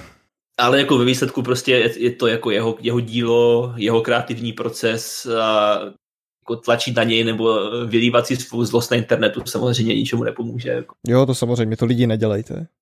A jinak podle magazínu Hollywood Reporter za to vyinkasoval osmimístnou částku, což asi bude, není divu. Bude mít, bude mít další bazén, do kterého bude skákat, no. No a já tu mám ještě, v tom článku bylo pár jako věcí, na kterých on se podílí, jo. On je asi jako velmi aktivní člověk a ve finále si dělá, co chce, jo ale on je výkonný producent na seriálu Kdo se bojí smrti, výkonný producent na seriálu Roadmarks a ještě chystá seriál podle své knižní ságy Divoké karty. Jo a tu, tu mám ještě, že se podílel právě na té videohře Elden Ring. Takže on, to, on toho opravdu nemá málo a jako já nevím, jestli on se nemusí prostě naučit říkat ne. A já si myslím, že jako... bychom se opa- opakovali už, no. Na druhou stranu prostě, no, ano, máš pravdu, asi bychom se opakovali. Na druhou stranu opět jako se přece jenom se ještě jednou, jednou, jednou se ještě budu opakovat. Těžko říct, eh, jaký ten jeho vliv reálně, nebo to, ten podíl práce na těch projektech je. Jo, to jako těžko říct. No a když odejdeme od hry o trůny, tak tu máme potom dvě quick news. Já bych byl asi rád, kdyby s obou tak nějak ujal. Jednu jsem tam sice přidal já, ale přijde mi to zajímavé, protože se v obou případech jedná o novinky z Brna. Přesně tak, jedná se o uh, vznik, v podstatě, když to teda velmi zjednoduším, jedná se o vznik dvou nových videoherních studií v Brně, přičemž uh, tím prvním studiem, o kterém možná něco lehce promluvíme, je studio, nebo je tým, který si říká Ashborn Studios. Je to tým, který vznikl převážně z bývalých zaměstnanců brněnské pobočky Bohemia Interactive a je to tým, který má pod křídly vydavatelský dům THQ Nordic, který vlastně spadá pod Embracer Group. To taková prostě velká nadnárodní společnost, která v posledních letech skupuje pravidelně různá studia po celém světě, zprava zleva, mimo jiné vlastní třeba i pražské Warhorse. Takže to je jedno studio, Eh, které, bavíme se o něm teda primárně proto, protože oni oznámili práci na dvou projektech. Jedním z nich je teda si příběhová část takové jako akční hry, ve kterém se ujmeš pilotování helikoptéry, hra, která se jmenuje Comanche, a zároveň oznámili práce na nové IP, Eh, která by měla být jako nějaký mix RPG, strategie, měla by být eh, nějakým způsobem zasazená do historie. Eh, nicméně bavíme se o tom, že došlo vlastně k formálnímu oznámení spuštění nových webových stránek profilů a profilů na sociálních sítích. Nicméně o tom, že tady toto studio vzniká a že v něm že se, že, že se v něm bude pracovat na nějaké nové značce, to už vlastně víme někdy, pokud se nepletu z konce minulého roku a teď vlastně akorát došlo k takovému oficiálnímu potvrzení. A co se týče druhého studia, které se jmenuje In-Game Studios, tak eh, v jeho čele stojí herní veterán, eh, řekl bych i možná jako brněnský veterán do určité míry, Jarek Kolář, který se podílel na spoustě projektech, mimo jiné na Mafii 2 a Mafii 3. Eh, studio je eh, z části složené z jiného eh, studia, které se jmenovalo Batfly, takže tam oni získali nějaké zaměstnance a v současné době je to tým, který má tedy podle dostupných informací 40 interních zaměstnanců, 40 externistů a je to teda studio, které se bude zabývat tvorbou pokud se nepletu, a teďka si teda upřímně nejsem jistý, ale nějaké kooperační střílečky, která by měla mimo jiné například vycházet z legendárního Větkongu českého. Ale o Větkong jako takový se podle tvůrců nejedná. Uh, každopádně měla by to být nějaká, jak říkám, uh, buď kooperační, no, teď, teď, teď úplně nejsem jistý, takže nechci tady fabulovat. Zkouším to tady rychle dohledat někde, jestli se mi to tady podaří. Já si myslím, že oni to úplně nepopisovali, jako o co jde, ale říkali, že by se třeba rádi inspirovali Vietkongem, ale nechtějí na něho přímo navazovat, protože potom ta hra je taková, že musí dostat očekávání fanoušků a musí se držet v určitých, dejme tomu, mantinelech a daleko snaží je vytvořit hru, která vlastně nemá nějakého předchůdce. No, s, tím, s tím bych řekl, že se dá celkem hezky souhlasit. Um, tak to, měla by to být nějaká střílečka, měla by to být určitě střílečka, teď si nejsem jistý, jestli bude obsahovat single player nebo jestli bude kooperativní, ale měla by to být taková nějaká střílečka, eh, která si právě bude brát inspiraci z těch známých značek. Eh, já si myslím, že je celkem eh, fajn, že vlastně v Brně nám roste taková jako vývojářská, herně vývojářská scéna, protože připomeňme, že kromě těchto dvou nově vzniklých studií v Brně například sídlí mobilní, nebo tvůrci mobilních her Madfinger Games, sídlí zde, má, má zde svou pobočku již zmíněná Bohemia Interactive a například i studio Hangar 13, tedy tvůrci nejen Mafie 3, ale i remakeu Mafie, o které jsme se tady bavili v jednom z předchozích dílů. Takže jako těch studií, které, a to jsem samozřejmě podle mě určitě nezmínil všechny, ale zkrátka těch studií, které teďka v Brně sídlí, je mnoho a já si myslím, že pro český herní průmysl je to, a nejen pro český herní průmysl, ale i pro, i pro Brno jako takové je to moc dobře a já se teda nemůžu dočkat, až se o těch projektech dozvíme něco konkrétnějšího. Jo, já taky. Mně se líbila citace, kterou v tom článku měli, že šéf právě toho in-game studio, ze který o něm mluvil jako o veteránovi, tak eh, mluvil o takovém, mluvil v podstatě o myšlence, aby se z Brna jednou stalo hlavní město herního vývoje v Česku, něco na způsob kanadského Montrealu. Ano, ano. Já vlastně Jarka Koláře už nějakou dobu sleduju na sociálních sítích, kon- konkrétně na Twitteru a vím, že uh, to je jakoby takový, takového přání nebo takový plán který on už jako vlastně eh, má v hlavě řadu let a, a vlastně veřejně právě na těch sociálních sítích o něm občas hovoří. A to je z rychlých novinek všechno? Oni teda jako rychle moc nebyli, jo, protože některé ty novinky jsou tam dva týdny.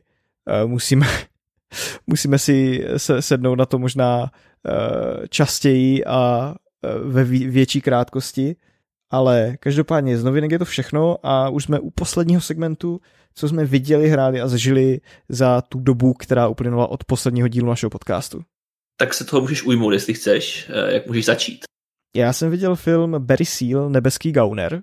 Za mě určitě doporučení, hraje v tom Tom Cruise, je to film z roku 2017 a je to podle skutečných událostí o pilotovi, který pracoval současně jak pro americkou vládu, tak pro Pablo Escobara a do Střední Ameriky z Ameriky do Střední Ameriky z USA pašoval zbraně pro CIA a ze Střední Ameriky pro Pablo Escobara pašoval kokain.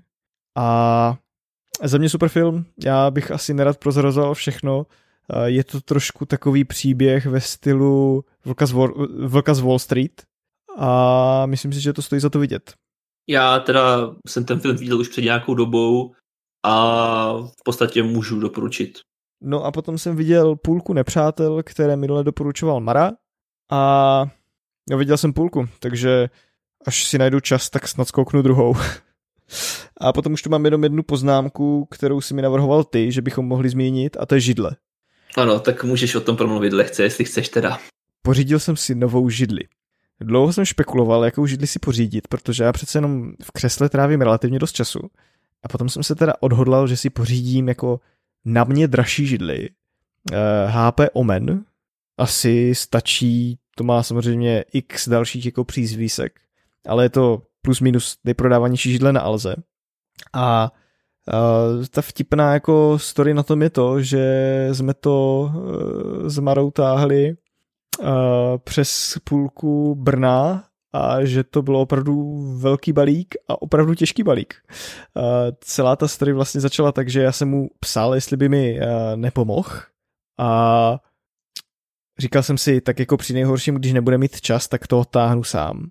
Naštěstí on měl čas a tak jsme se jako sešli u Alzy a přišli jsme k pultíku a pánové oslovil nás prodejce, pánové, můžeme vám to hodit dozadu do auta jako na rampu a jsme říkali, no ale jako my si to vezmeme tady, že jo, protože proč bychom to tahli zadem, jako my nemáme auto. A on na nás začal, jako, začal na nás zírat s otevřenou pusou. Jakože, jako jo, možná to zvládnete, jo, ale jako proč byste to dělali? A ukázalo se, že jako jeho starosti byly na místě, protože to vážilo tak asi 35 kilo a velikost té krabice byla taková, že by si z toho někdo mohl udělat stůl. No to rozhodně teda.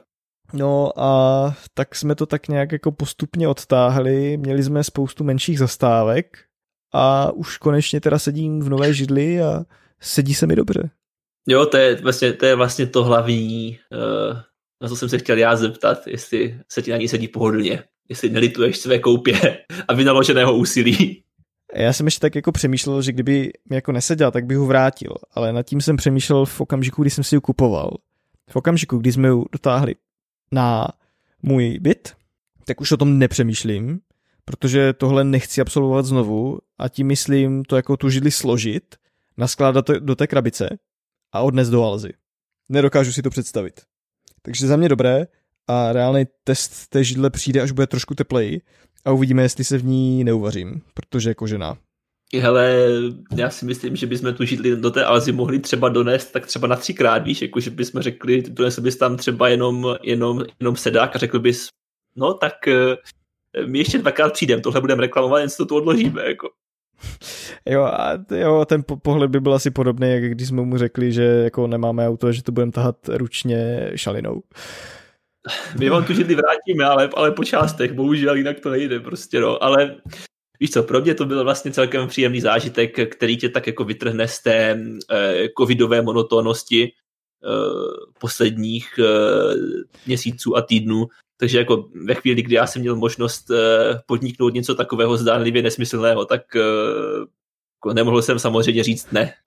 Jo, tak tebe to trošku i jako probudilo, že jo? Protože ty jsi noc předtím moc nespal. Moc ne, no, stane se občas. A rozvádět to nechceš. Ne, ani ne, člověče. Možná e, někdy v budoucnu, ale teďka se za to stydím docela ještě pořád, takže... Jo, něco si chceš nechat pro sebe. Přesně tak, ano. Musíme se tady takže co naši, se dělo? našemu četnému publiku svěřovat se vším, že? Jo, takže necháme to tak, co se dělo předtím a vlastně co se dělo i potom, tak to necháme tak jako být. Tak tak, ano, ano. A to je za mě všechno. Jinak se toho za mě uh, moc nestalo a moc věcí jsem neviděl. Teda, viděl jsem spoustu dílů uh, kanclu The Office, ale o tom už jsem mluvil, takže pojď, pojď na mě ty. Co ale já to, zkusím, já to zkusím vzít tak nějak jako ve zkratce. Eh, což mi sice nejde většinou, ale přesto se o to můžu neustále pokoušet. Pořád sleduju, eh, jak, se, jak už jsem říkal, Falcon a Winter Soldier. Eh, nemá smysl o tom moc mluvit, dokud to nebude celé venku, pak se o tom můžeme udělat třeba recenzi nebo něco takového, až se na to i Peťa podívá. Jak už jsem říkal, za mě je to vlastně OK, budu se dívat dál, není třeba k tomu asi víc říkat. Potom jsem viděl pětidílnou minisérii Byl to hřích, anglicky It's a Sin, což je, jak už jsem říkal, pětidílná série, minisérie, seriál, který se odehrává kolem roku 1981 a později, podle mě, pokud se nepletu, a to si nejsem jistý, zhruba tady v tomto období, se odehrává v Anglii a sleduje skupinu mladých lidí, mladých mužů, ve směs mladých mužů homosexuálů, kteří spolu bydlí na takovém bytě a podstatě v tom Londýně. A jsou to teda, jsou to teda mladíci z různých, řekněme, různých povah, z různých sociálních vrstev a tak dále. Tady se si jdou na, na zprávě, jakoby to, co je pojí, je vlastně kromě přátelství i, i ta homosexualita a oni uh, právě v tom Londýně uh, kolem roku 1981 prožívají uh, řekněme, taková jako divoká sexuální dobrodružství. Nicméně o tom ten uh, seriál úplně není. Ten seriál je o tom, že zrovna v této době uh, se začíná uh, v, těch, v těchto komunitách, uh, a nejen v těchto komunitách samozřejmě, uh, pomalu uh, šířit uh, virus HIV a onemocnění AIDS, uh, o kterém samozřejmě v té době se prakticky nic neví a je vlastně v tom seriálu to funguje jako takový eh, neznámý nepřítel, který se plíží ze stínu a eh, jako vstupuje, aniž bych zacházel do podrobností, tak vstupuje velmi intenzivně a nevratně do eh, životů a osudů té, té party kamarádů.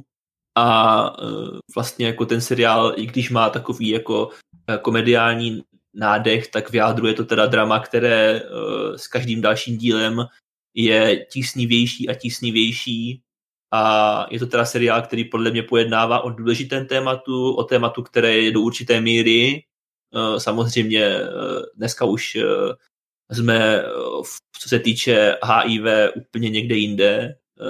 jako myslím tím, co se týče nějaké osvěty třeba, ale i samozřejmě možností, jak, jak ten, to nemocnění léčit, řekněme. Spíš být udržovat v nějakém jako... A, tak. Je, je, třeba říct, že se jedná o onemocnění, které jako je, nebo o, o chorobu, která je nevyléčitelná, ale samozřejmě dnešní medicína je schopná jako výrazně prodlužovat život těmhle, těmhle těm lidem, což v té době úplně neplatilo.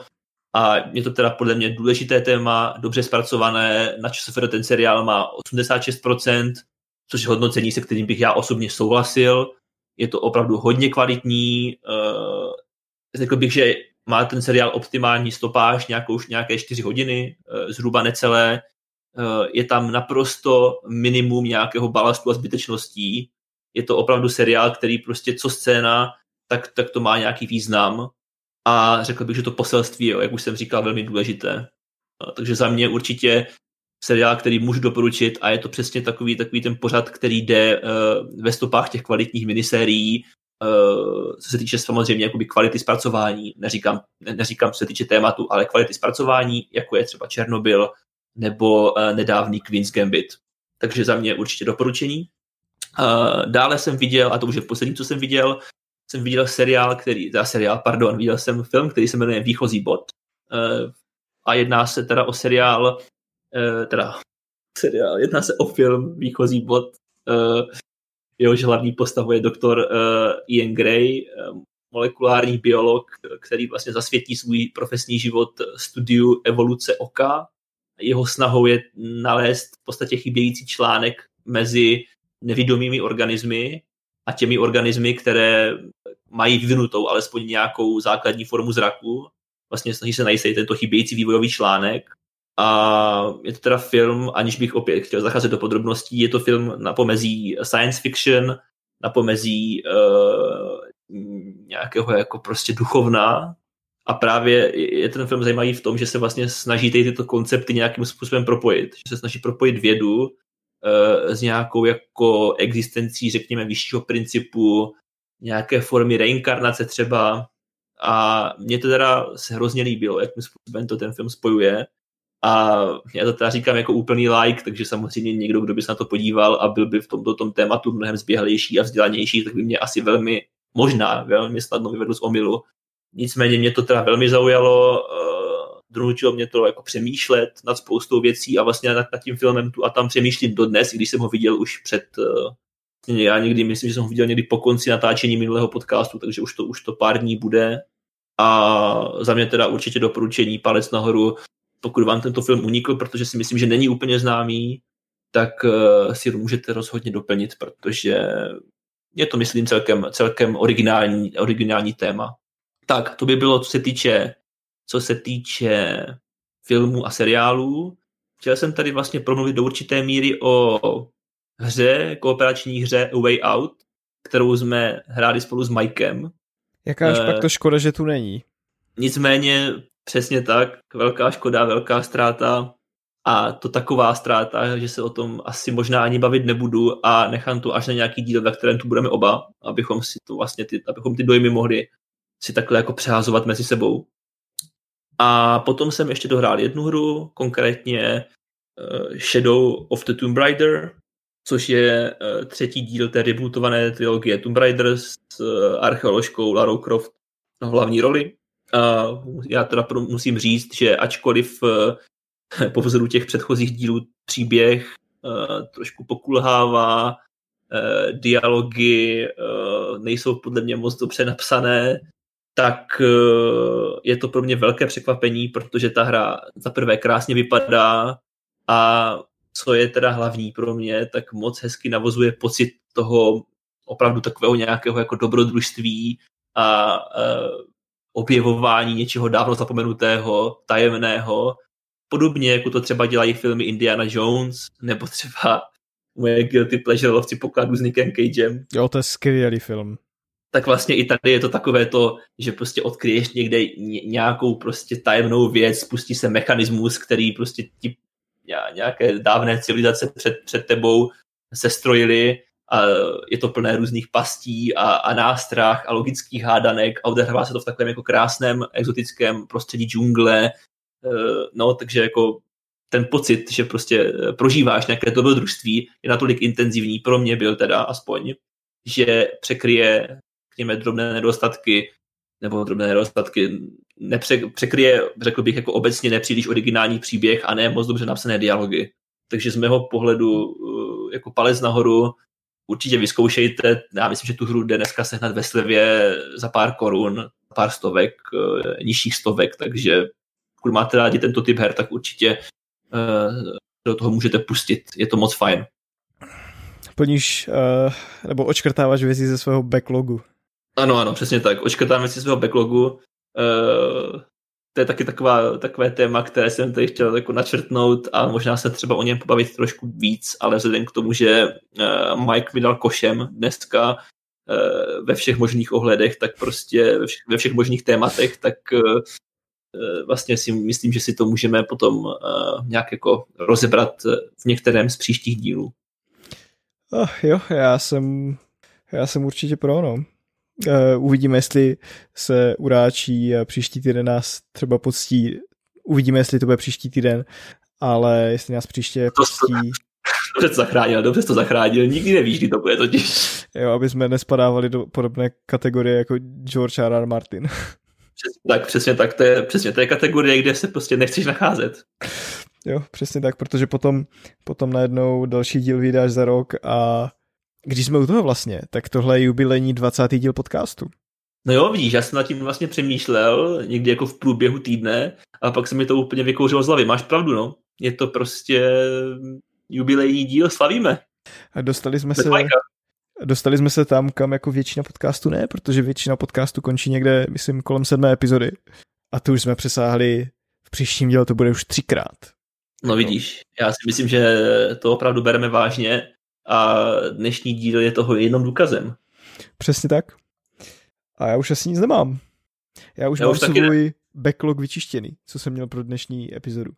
Já už můžu uh, na závěr snad jen říct, že v tuto chvíli sleduji uh, 91. minutu derby pražských S. Slávě vede 2-0. A to je uh, ode mě všechno. Mějte se krásně a někdy zase naslyšenou a naviděnou. Naslyšenou příští epizodu.